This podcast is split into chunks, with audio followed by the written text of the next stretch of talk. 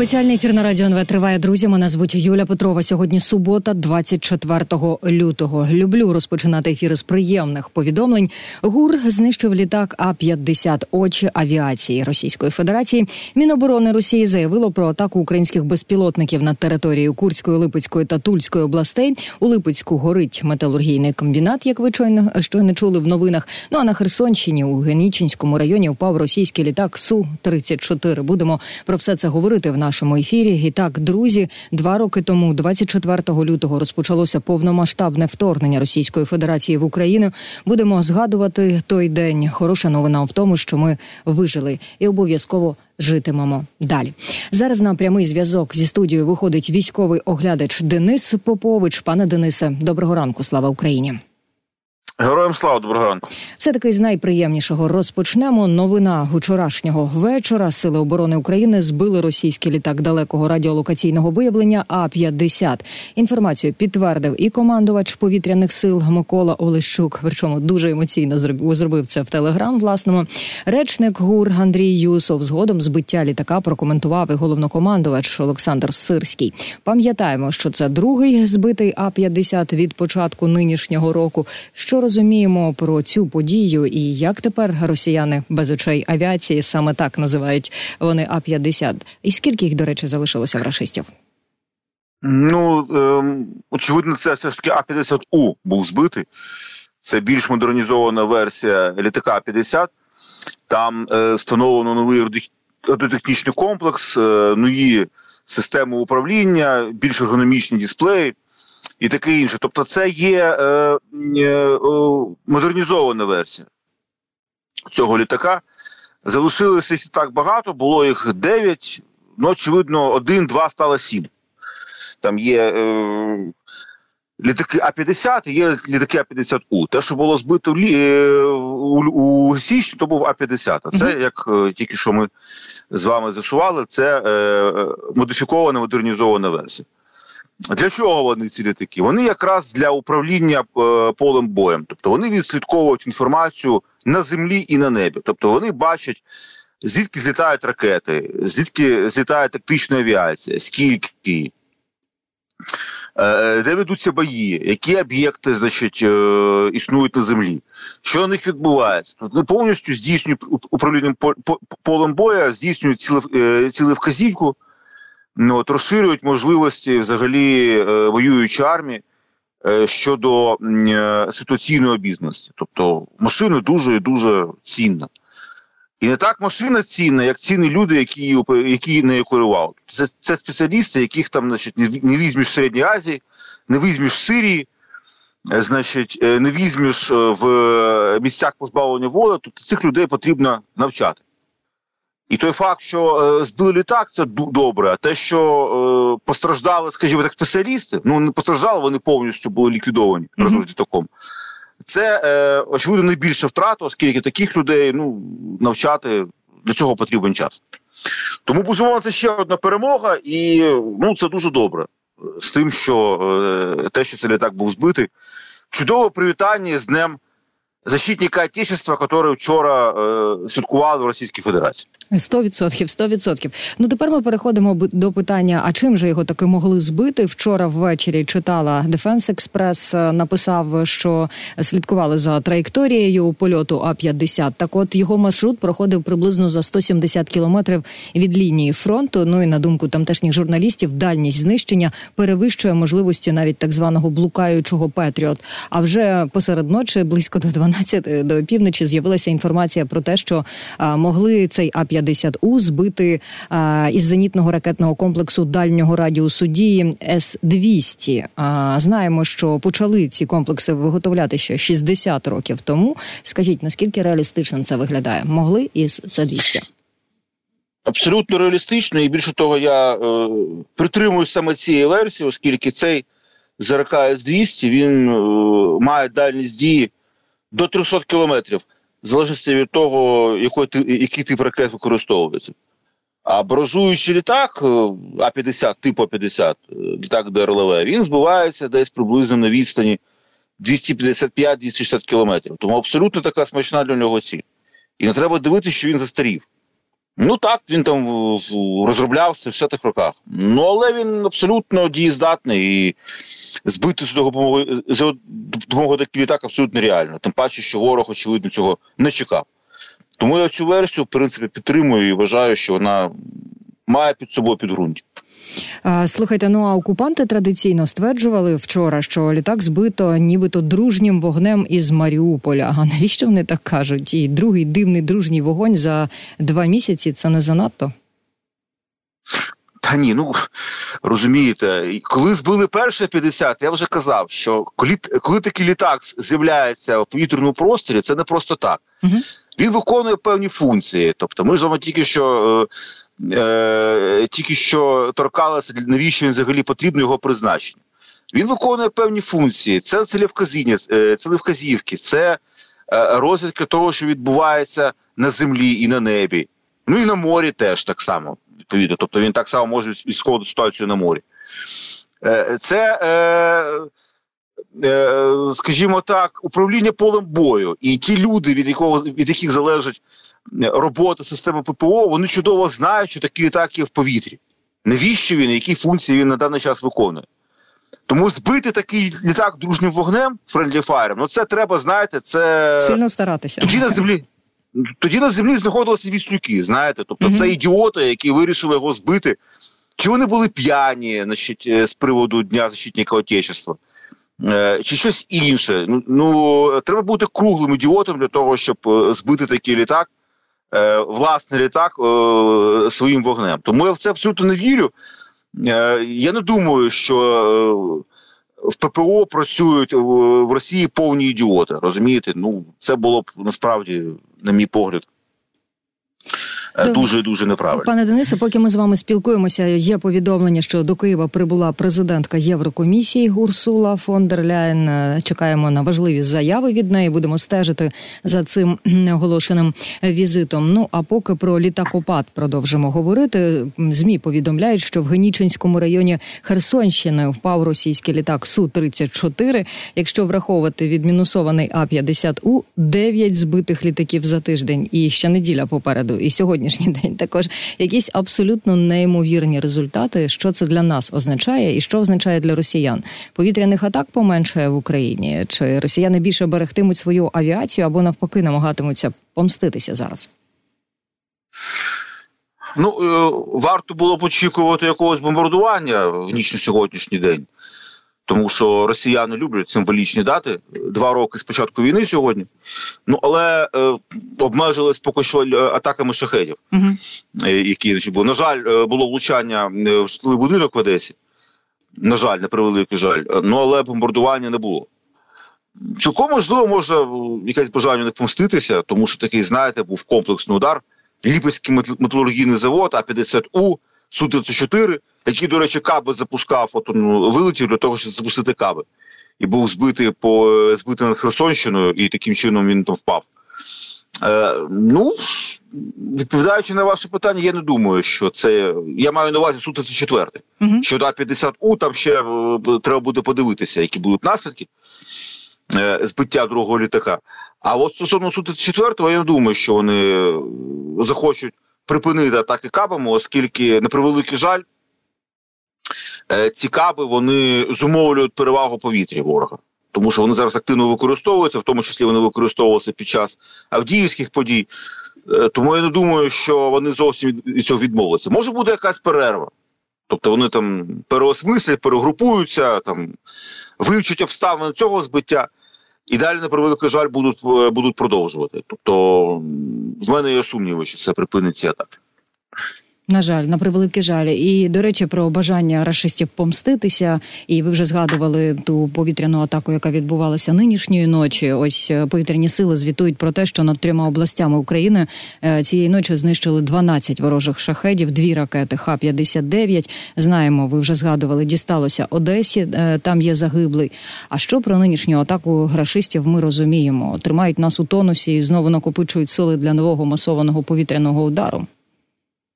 Ну, на превеликий жаль, ми, очевидно, мало замозвикнути до, до так шахедів. Вони чи не кажуть, що не, кожну ніч відбуваються. Угу. Тому чесно кажучи, як це можливо не цинічно звучить з огляду на те, що сталося в Одесі. Ну, от, е, Нічого такого дивного в цій атаці, атаці я не побачив. Ну, Єдине, що може шахетів малувато, ну але це таке, знаєте, сьогодні мало, завтра буде більше. Вони продовжують терор мирного населення, і е, поки що кінця краю цьому не видно. Не буде тепер знову про приємне. Міноборони Росії заявило про атаку українських безпілотників на територію Курської, Липецької, Тульської областей. Звітують, звісно, що все збили. Але в Новолипецький металургійний комбінат сильно грить, сильно палає. Виробляють там різні види сталі, в тому числі для російського ВПК. Що розуміємо про цю атаку? Сталь необхідна для того, щоб виробляти танки, броньовану техніку. Це те, що їздить, це те, що потребує сталь. Тому е, ця атака, вона в принципі це атака по військово-промисловому потенціалу Російської Федерації. Поки що ми знаємо, що там є пожежа. Наскільки постраждав зараз цей, е, це виробництво, цей комбінат, ну я поки що, вам, на жаль, не готовий сказати. Оскільки ну тут я знаю не більше, ніж от є у відкритих джерелах. Але той факт, що е, вибиваються промислові потужності Російської Федерації, це дуже добре. Ну це знову ж таки потребує масштабування, так само, як удари по НПЗ. Чим більше таких ударів, тим більше впливу на економіку і на умови ведення війни з боку Російської Федерації. Що ж, звернемося тоді до тієї теми, яку вже сьогодні підіймали. Пам'ятаємо, саме сьогодні виповнюється два роки від початку повномасштабного вторгнення. Розуміємо, що війна в Україні, на жаль, триває вже досить довго, цілих 10 років. Тим не менше, я дуже хочу, щоб ви проаналізували нинішню ситуацію, так як ми прожили цей рік із військової точки зору. І що буде далі? Ми подумали зараз з вами разом: оборона чи наступ, чи чекати його активно наступного нинішнього року, і яким на загал буде третій рік війни для України, до чого готуватися? Ну, кожен е, хто прожив два роки війни, може е, кожен е, згадати, яким чином кожен прожив ці два роки по різному. А стосовно того, що буде відбуватися в цьому році, ну ну можна сказати, що в принципі рік тому, коли ми фіксували, я не можу сказати, відмічали, фіксували перший завершення першого року війни. Ми очевидно з вами були більш оптимістичними з точки зору подальших подальшого розвитку подій, очікуючи на контрнаступ, розуміючи, що наші там партнери дають нам е, зброю і будуть нам допомагати далі вибивати ворога з нашої землі. Минув рік, і сьогодні ми бачимо, що ситуація. Не така, як нам хотілося, щоб е, вона розгорталася в 23-му році. Е, цей наступ він не приніс тих результатів, які ми очікували. Сьогодні ми маємо дефіцит боєприпасів. Сьогодні ми маємо е, намагання расистів наступати по всьому фронту. Авдіївка, Бахмутський напрямок, Лимано-Купінський напрямок, Південний напрямок. Ну, всі ці гарячі точки вони перераховувалися. І на цьому тлі стоїть питання, щоб цей наступ стримати. На цьому тлі стоїть питання для того, щоб наростити випуск боєприпасів. І на цьому тлі стоїть питання е, все ж таки дочекатися західної допомоги. Тобто Європа нам допомагає, буде нарощувати очевидно своє виробництво і нам е, так само передавати озброєння. От стосовно Сполучених Штатів Америки є питання. І тут головне, очевидно, ворога стримати і накопичити ресурси для того, щоб мати можливості в подальшому поновити наступальні дії. Ну а тим часом головнокомандувач збройних сил України Олександр Сирський проводить аудит усіх сил оборони, оскільки за два роки війни є підрозділи, які жодного разу не були на фронті, каже голова фракції Слуга народу Давид Арахамія. Ось його цитата Арахамії має на увазі. Є бригади або підрозділи, які два роки на війні без ротації. Є підрозділи, які жодного разу не були взагалі на фронті. Армія 900 тисяч, умовно 300 тисяч з ротацією воюють. А де ж тоді 600 тисяч? Запитує Арахамія. От скажіть, будь ласка, а про що саме він говорить? Це ті військові, які знайшли тепле місця десь у тилу і тихо там відсижувалися? Як це виглядає? Ну тут можна розшифрувати. Тобто є е, третини, які постійно напередку, і таким чином. Е, Завдяки ротації вони ведуть бойові дії, а є певна частина людей мобілізованих, які знаходяться на третій лінії або взагалі в тилу. От очевидно, про них мова. І за рахунок цих людей е, хочуть провести ротацію тих, що е, зараз безпосередньо, безпосередньо ведуть бойові дії. Ну, от таку думку таким чином можу розшифрувати. Ну, але е, виникає питання наступне: тобто, умовно кажучи, переведемо ми якусь бригаду з е, Закарпаття там чи з Львівської області, е, чи з української глибинки, там якась Вінницька область, умовно, так, де е, війни як такої нема. І переведемо її напередок. Але все одно виникає питання: хто замінить той підрозділ, ту бригаду, яка була переведена напередок з Вінницької, Закарпатської, Львівської на Франківську області. Все одно потрібна мобілізація. Тому так чи інакше від цього процесу ми не відійдемо. Ну так я саме... маю на увазі процес мобілізації. Сам Арахамія говорив, що ці цифри можуть скоригувати потреби у мобілізації. Тобто, оці 600 тисяч е, ситуацію частково можуть порядувати. Я так розумію. Та та як ви це описуєте, людей спрямовуватимуть безпосередньо е, кудись доведуться активні бойові дії, а на їхнє місце все одно все одно мають прийти інші. Тобто мобілізацію ніхто скасовувати е, не збирається, так. Ну так, безумовно. Ну допоки мобіліз... Е, війна йде, то. Е, е, поновлюється постійно військовий стан і мобілізація. Тобто це процес існує, допоки йде військовий, допоки йде війна. Тобто, ну, це аксіома. Ну і Міноборони оприлюднило перше відео танків Абрамс в бойових подіях. Підписали це перше відео застосування у бою танка Абрамс. Екіпаж військовослужбовці 47-ї бригади. Локація Авдіївський напрямок. Кінець цитати. Звісно, в оборонному відомстві подякували партнерам зі Сполучених Штатів за цю зброю і підтримку України в цілому. Але вже завершується лютий, а застосування Абрамсів лише починається. Чому так? Ну е, розумієте, це е, питання на нього важко дати от відповідь, сидячи тут. Тобто, очевидно, було ухвалено таке рішення е, використати танки Абрамс на Авдіївському напрямку. Вони могли бути використані на Бахмутському напрямку, там, ну, де має, ну, власне, там, де слугувалася ця бригада, чи де інде. Ну, було ухвалено таке рішення, їх використали. Ну, Тільки таким чином можна це пояснити.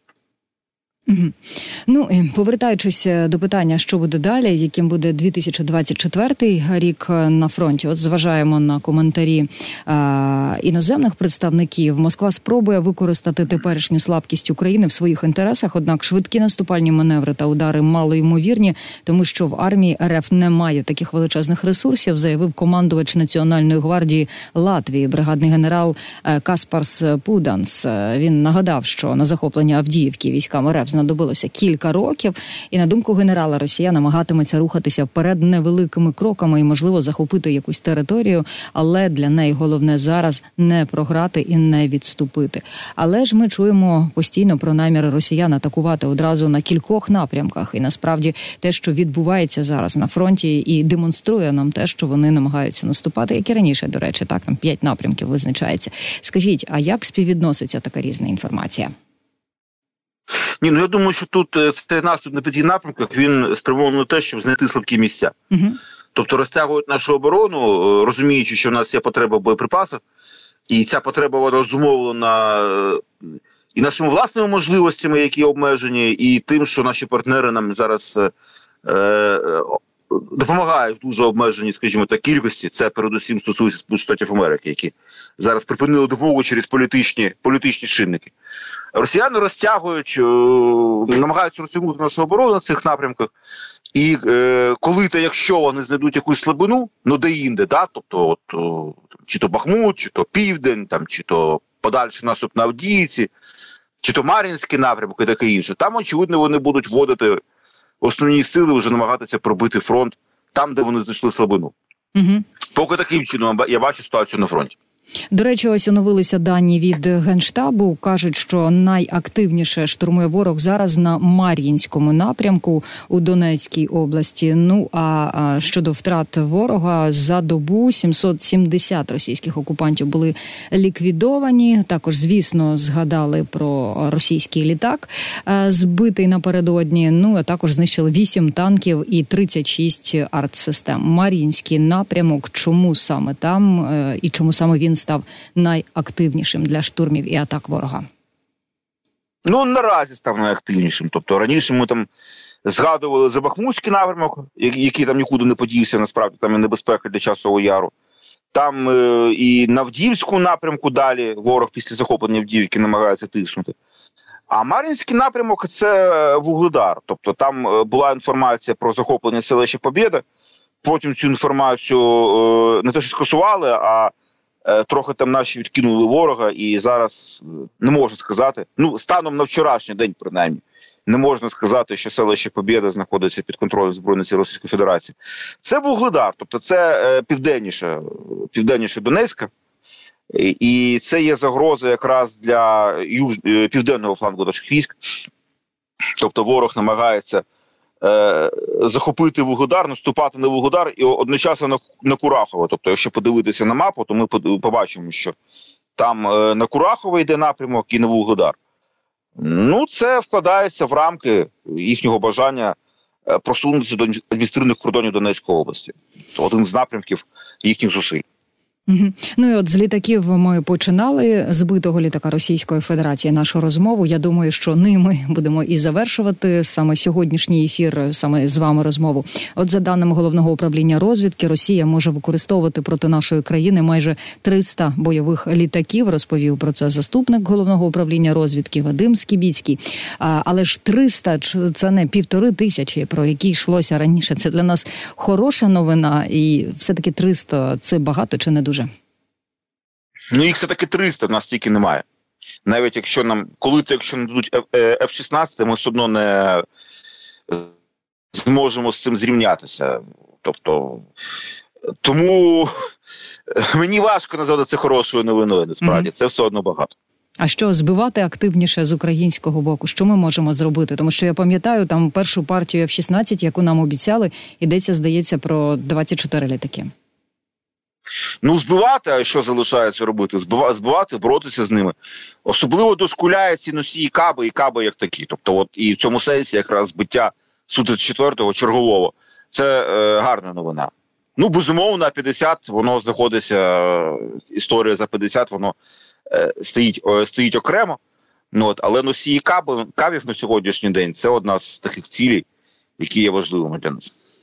І щодо F-16 для України, що розуміємо от станом на цю годину, тому що тижнем е, дуже сповненою протиріччя звучала інформація. Хтось вже каже, що а, е, десь приблизно влітку ми отримаємо літаки. А, е, під час Рамштайну чергового говорили про те, що зокрема наш міністр оборони, що все за графіками, а значить навесні. Я так розумію, коли скажіть, будь ласка, за вашими а, розумінням, за вашими підрахунками, F-16 таки мають з'явитися в Україні. Ну, це то тільки можна робити прогноз, угу. а прогноз будь-який це справа невдячна, це пальцем в небо. Тому якщо він колись е, не справдиться, то слухачі згадають, от він колись робив такий прогноз. І де ці літаки, як кажуть, да? тобто от така ситуація. Ну але виходячи з цих повідомлень, які є, ну давайте спробуємо спрогнозувати травень-червень. Таким чином. Тобто, Кінець весни, початок літа. Трав... Добре, давайте травень. Добре. Давайте травень. Пане Дениса, я вам дуже дякую за коментарі. Дякую, що ви вийшли на прямий зв'язок зі студією. Військовий глядач Денис Попович говорив зараз зі мною, друзі. Ну і ще більш докладна інформація про те, що відбувається на Мар'їнському напрямку. Ось за зведенням Генерального штабу збройних сил України. Тут ворог намагався 44 рази е, прорвати оборону. Загалом минулої доби відбулося 84 бойових зіткнення. Ворог завдав 10 ракетних. 93 авіаційні удари, 141 обстріл із реактивних систем залпового вогню по позиціях наших військ та населених е, пунктів. Ну і пам'ятаємо, що вночі окупанти в чергове атакували Україну, застосували 12 безпілотників шахедів. Підрозділами протиповітряної оборони було знищено всі 12 дронів. Камікадзе тим не менше постраждала Одеса. Там є загиблий. Зараз будемо робити невеличку інформаційну паузу.